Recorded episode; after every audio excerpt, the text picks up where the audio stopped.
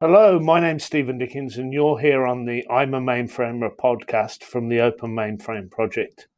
I'm joined today by Andy Youniss, and I'm really looking forward to our conversation. Andy's from Rocket Software, and thousands of companies depend on Rocket Software every day to solve their most challenging business problems by helping them run existing infrastructure and data, as well as to extend those assets to take advantage of cloud, mobile analytics, and future innovations. Andy jo- is joining us, as I say, and he was a co founder of the company back in 1990 uh, and has served as the CEO for over 30 years. Thanks for joining us, Andy. Great for you to be here. Thanks for having me.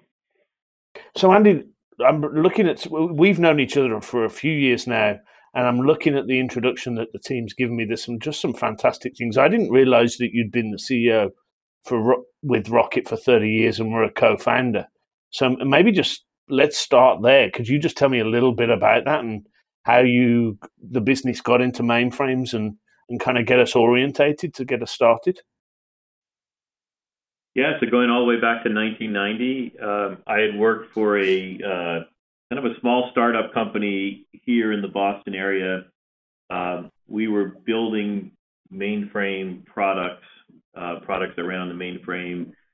They were solving really uh, interesting problems for mainframe customers. The small startup company I worked for got bought out by a larger company um, down in Washington, D.C. I wanted to stay in the Boston area, and I had some ideas of new products, new solutions to bring to market. And so uh, started Rocket with a colleague of mine.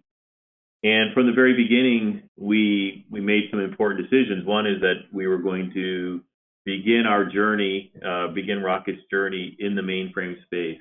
Um, we knew the customers well, we knew the technology well, and we knew we knew the types of problems that those customers wanted solved. Uh, we also made a very important decision from the very beginning to partner with IBM. Um, back in 1990, you know, we could have made other decisions, but um, we really we really wanted to stay close to IBM and IBM customers, and so you know those two decisions about let's make sure we start with our footing in the mainframe space, and let's make sure we start with being a good IBM partner, um, you know, those really set the direction for Rocket for the next, you know, 30 years um, of our journey. And I'm looking here, it started out from you and a, a, sort of colleague, and now you're up to over 1,500 employees. That must have been a pretty wild ride over the last sort of 30 years. Can you kind of give us a some color commentary on what that's been as you've grown to that sort of size and scale? Yeah, we started here in the Boston area, um, and we started, you know, hiring engineers. We were going to be a very engineering-centric company. Uh, that's my history. I'm a software engineer, uh, and I've actually uh, first got introduced to mainframes in the early 80s after I graduated from college. Um, and I knew when we built Rocket, we were going to be good at a few things. One is we were going to be good at engineering. We are going to build really good products, and and two, we were going to be good to engineers. We were going to treat engineers well. And so in our early days, we were hiring engineers, and uh, we were small, and we were not venture backed. We bootstrapped the company. It grew as fast as we could bring on our next customer, um, and so it grew slow and steadily. And there was a time where we needed more engineers and we just couldn't hire them fast enough. And we decided maybe a strategy would be to acquire businesses that had good engineers, good engineering talent, good products. And so um, the, one of the first things we did was acquire local Boston based uh, businesses mm. that had good engineers and good engineering talent. And that's uh, one way that we have been able to grow not only our customer base and our product set, but our, our Rocketeers. And so our growth from zero to 1,500 engineers has happened organically, uh, but it's also happened inorganically through our acquisitions. And we've acquired and grown all over the world. So even though we're here in Boston, we're based here in the Boston area, um, we have engineers in many locations, including India. We have a, couple of labs there in China, um, in the Netherlands, you know, all throughout Europe, in Australia. So it's been global growth, and we've been finding great engineers and engineering talent uh, all over the world. And what's also interesting is that sometimes we acquire engineers with really strong mainframe skills, uh, but most of the time we're hiring good engineers, introducing them to the mainframe, uh, and and they're doing amazing things in that uh, technology landscape once we unleash their capabilities onto that just awesome platform. So, so our growth has been interesting, acquiring mainframe talent and just really good engineering talent and letting them learn and uh, grow in the mainframe space. Well, it's interesting. I mean, from the way you describe it, mainframe's been at the core of the business for that 30 years, still the core of the business today. We obviously get a lot of feedback, and the industry's got a perspective on mainframe and part of these podcasts are trying to reshape that perspective. But why do you think mainframes, from your perspective, are still the go-to platform, go-to tool, go go-to sort of infrastructure for so many of the industries that we see them deployed in? so I, I obviously hear this a lot, and um, you know, talk a lot about this. You know, look, when Rocket started in 1990, I did receive a lot of advice um, an overwhelming amount of advice that it, it probably didn't make sense to start a mainframe centric company around the time when you know back then client server was all the rage client server was the next big wave uh, and you can imagine over the past 30 years multiple other waves have come and gone and the general uh, wisdom is you know you probably shouldn't continue to focus on mainframe but but we we look at it very differently. Um, as others have run away from the mainframe, we've actually intentionally run toward the mainframe. And the reason for that is, you know, instead of looking at general um, wisdom and theory and um, you know potentially large macro trends, we we we look at our customers, and our customers um, primarily are large global. They're focused on uh, financial services or insurance or retail or manufacturing or even government services and companies, enterprises of those shapes and sizes tend to continue to do a lot of their core business on the mainframe. And in fact, over time, over the past 30 years, the use of the mainframe in those enterprises has grown. Uh, so the number of mainframes today may be less than what it was 30 years ago, but the amount of transaction processing, the amount of data, the amount of critical business data uh, in operations still flows through the mainframe. And why do you think that is, Andy? Why do you think people are still kind of relying on this platform, if you will? I mean, I, I, I know the answer to that. I'm sure you don't know the answer to that, but I think our listeners would be keen to get your perspective. Why are people still seeing this as a platform that can do things that other systems can't? Yeah. It's, as you know, it's multiple vectors and, and, uh, you know, you can start in any, with any one of them, but certainly, um, something that you hear a lot about lately, and and especially since the new Z14 was launched, you hear people talking about this more. Uh, you can say it starts with security. The mainframe is a trusted computing platform. It's it's extremely implicitly trusted in large enterprises. The transaction that flows transactions that flow through mainframes are secure. The data that flows through and is stored on or close to the mainframe is extremely secure. Um, the horsepower on the mainframe that allows you to secure it, encrypt it, protect it, um, is is something that uh, is really unparalleled. And and so it can kind of start there if you're in an industry, if you're in a business where it's absolutely mission critical that the data, the transactions are absolutely secure. Mainframe uh, is really unlike anything else out there. Uh, but it can also be about reliability. It can also be about availability. It can also be about scalability. Um, and so again, there's depending upon how you want to approach it, uh, the mainframe certainly provides all of that and more. And so I think that's historically what what's happened is these large, you know, transaction processing systems, large amounts of data. I mean, mainframe did big data before big data was even called big data. Um, you know, and so all of that is why the mainframe, you know, is what it is. And then there's, you know, so many interesting things happening now with mainframe that will ensure that it will continue to be not only viable but mission critical into the future. So, I mean, if that's the good news story, and obviously, you know, I subscribe to that view of the world. Kind of, what's the challenges? What's if that's the pros column?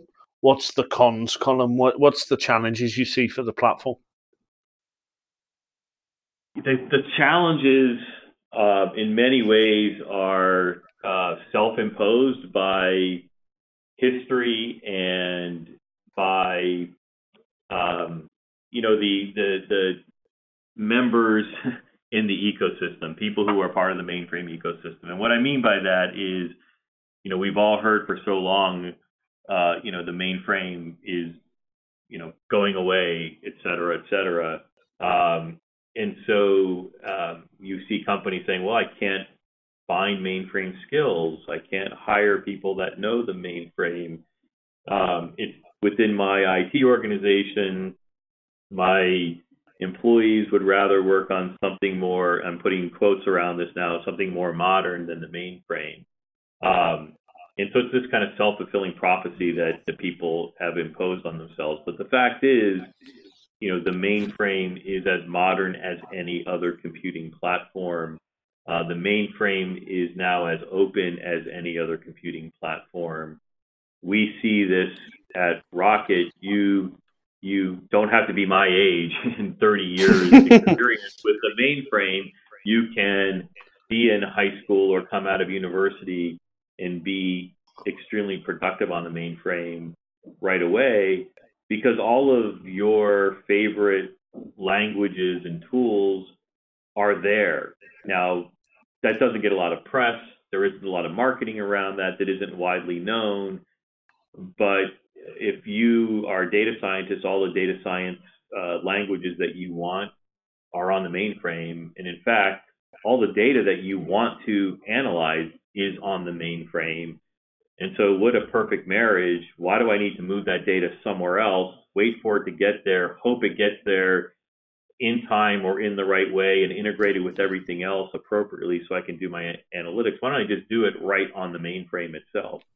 Um, and so, kind of a long answer to the myth. The myth around this is hard to find skills. It's hard to find people.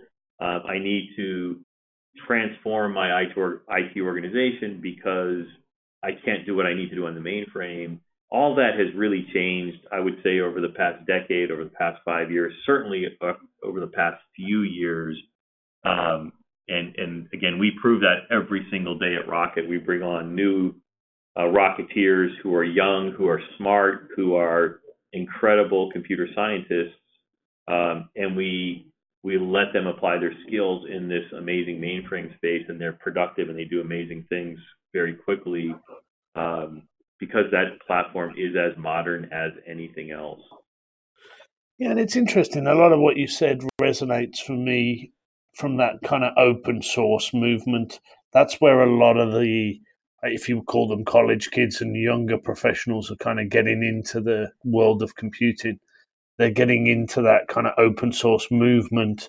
And obviously, that's why we set up the Open Mainframe project three years ago now to kind of intersect that part of the market. Rocket's a relatively new kind of member of the Open Mainframe project. Obviously, as the CEO, can you can you kind of give us a a sort of brief description of where you see open source, how you see a community, kind of what role you see the Open Mainframe project playing in that? You know, so so Rocket has been bringing open source to the mainframe for many many years. Uh, we actually started porting popular languages and tools to the platform, um, you know, over five years ago, and um, but only recently have we joined the Open Mainframe project, and so I think we've been doing some work, and I feel so good because now we found kind of a home. We found our community uh, within the Linux Foundation, within the Open Mainframe project. Uh, we're now connected with other uh, people in the ecosystem who who think the way that we do, uh, which is that you know we need to bring more and more open source to the platform uh, for the good of the the platform, for the good of the ecosystem, for the good of the community. So. So yeah, we're relatively new to the Open Mainframe project. We are thrilled to be a part of it. Um, we probably should have found it earlier. I don't know why we didn't, but we didn't, and now we're here. We're very happy that we're here. Uh, but we absolutely believe that for the, the, the future of really of any platform, right? But mainframe for sure. Um, you know, openness is a key. And I guess what I find really interesting is, and again, I've been in the space for 30 years, more than 30 years. The the the the, the members of the mainframe, you know, community, if you will, um, have been asking for openness for quite a while. And and now with the Open Mainframe project, they're getting it. Uh, it's available to them, and um, you know, on the one hand, as an observer, interesting to see how quickly the community will embrace this openness, and and then what the community will do with it, and where they will bring it next. Historically, in the mainframe world, the the users of the mainframe looked at the the software vendors to tell them what's going to happen next. Um, that that's kind of reflexively how the the the, the motions work for forever. You know, 30, 40, 50 years of the mainframe. Now it's flipping around, which is the community can decide on its own where it goes and use open technology to drive in that direction. And so that's a new motion for the community and um, you know it'll be very interesting to see how quickly it gets adopted and um, and exploited. Yeah, one of the interesting developments for me, and I was had the pleasure of being out at Share in St. Louis when Zowe was launched. But as you say, it's how do we bring open source and that community sort of crowdsourcing of development and stewardship of a code base to what has been probably the most closed platform over the decades, z/OS. And I think for me, that intersection of the two is really interesting. How a operating system with such a rich history and has been developed so tightly uh, in the past is now embracing open source and that sort of crowdsourced, community developed, community roadmap development kind of focus that comes from how open source is developed. So, I mean, I'd really be keen to get your view of kind of why did Rocket see Zowe as something that was really interesting as the kind of manifestation of open source and, and z/OS? I, I, why were you guys interested? Why were you so keen to join? And maybe where do you see things going? If you can give me that as a perspective, Andy. Yeah. So, um, Zowe, as you said, was was really kind of announced and launched August of last year, August of 2018. Um, and but we had been working on, I guess, what would, what would become Zowe two years prior, and it really came out of conversations we had with with many customers, all different industries, all different geographies, looking for you know kind of common platform capabilities that cut across products and cut across vendors, if you will. Uh, I think for, for too long, customers would see products from different software vendors kind of look and feel differently, get installed differently, get get kind of consumed differently. Uh, and even within, you know, I can tell you even our Rocket product set, I'll kind of pick on ourselves. Within Rocket, we might have, you know, 20 different products, and they would all look and feel different, and again, get kind of consumed differently. And so, this desire for commonality um, is something we heard loud and clear from our customers. And so we started on this effort within Rocket um, to to build this common user experience using modern and open technologies. And you know, we said, but but what if we could really solve this problem, not just for Rocket, because we're only one small player in this really large ecosystem. What if we could really solve it for the whole community? And at the same time, I know within IBM there were similar conversations, and I know at the time within CA there were similar conversations. And the three of us got together um, and said, you know, what if we brought all this together and made it open for the good of everybody, for the good of the community? So that's kind of how it started we Rocket were big believers in it. We were hoping we could get others, and we were so thrilled that IBM and CA looked at it the same way. Now that it, you know, kind of Zowe has launched, um, it exists, it's real. Uh, you know, by the way, the Open Mainframe project is the perfect vehicle from uh, from which to launch this thing. Um, so I mean, the timing couldn't be more perfect, and so now we're looking for other, you know, like-minded people who want to who want to not only you know consume but contribute to Zowe. So, you know, I think it started with this desire for commonality, for modern, for open. That's where it started, and you know where it's where it's going is is going to be determined by the community, and that's what I'm most excited about. I've talked about Zowe many times in front of many different audiences, and you know, this this community that hears the story uh, likes what they hear sometimes a little bit confused about what they hear because they haven't heard about openness before on the z platform.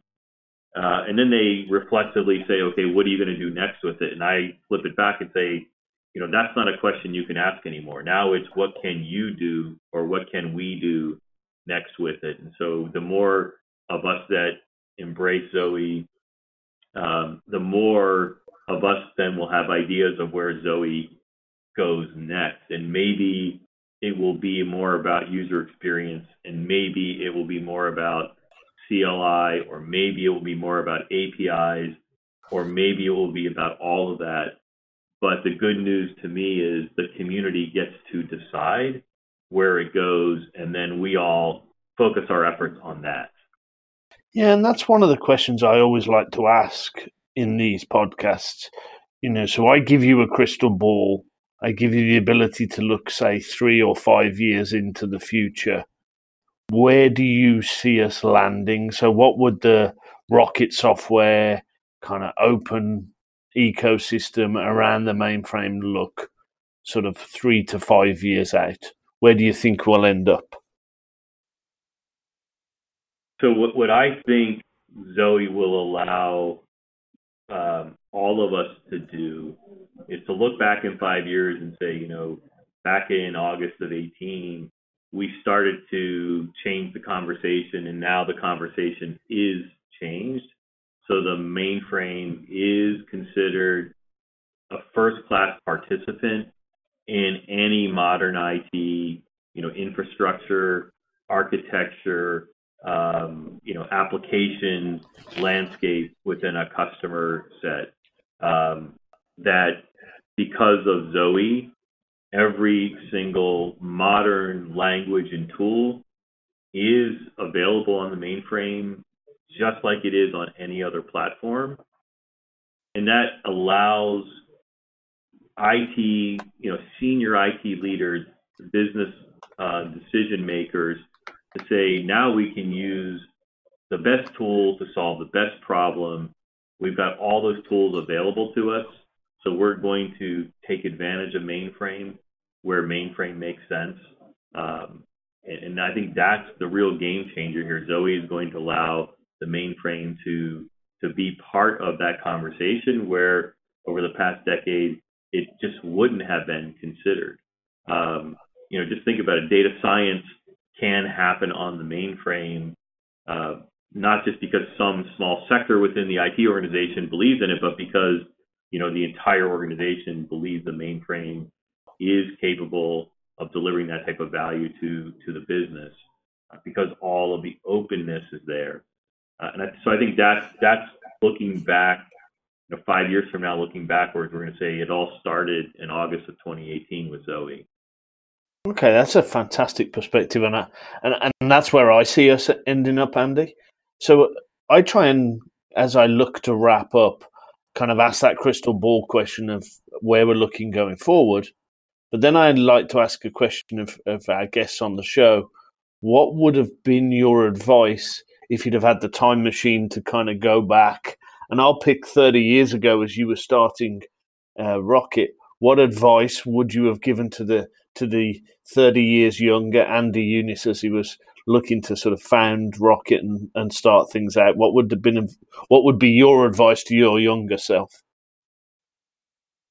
Uh, that's always that, that always catches you out. Oh, it's that's a great question because what I you know my answer is um, you know have have have more conviction about what you're doing. Um, look, you know we again we started this mainframe company in an era where um, everybody was focused on other things. Um, and it took us a while to really, you know, have the confidence to say, you know what, we absolutely love the mainframe. You know, our customers knew that, our employees knew that, our friends at IBM knew that, uh, but we really didn't tell that story loudly. Uh, you know, eh, but but we have recently. I mean, we absolutely love the mainframe. We love the mainframe customers. We love the mainframe community, and we're not, uh, you know, we're not afraid to say that. And I think if we had that uh, confidence and conviction to say that, you know, 20 years ago, 25 years ago, that would be the advice I would give my younger self. Like we knew it. We knew this was the right place to be. We knew this was the right place to make our investments.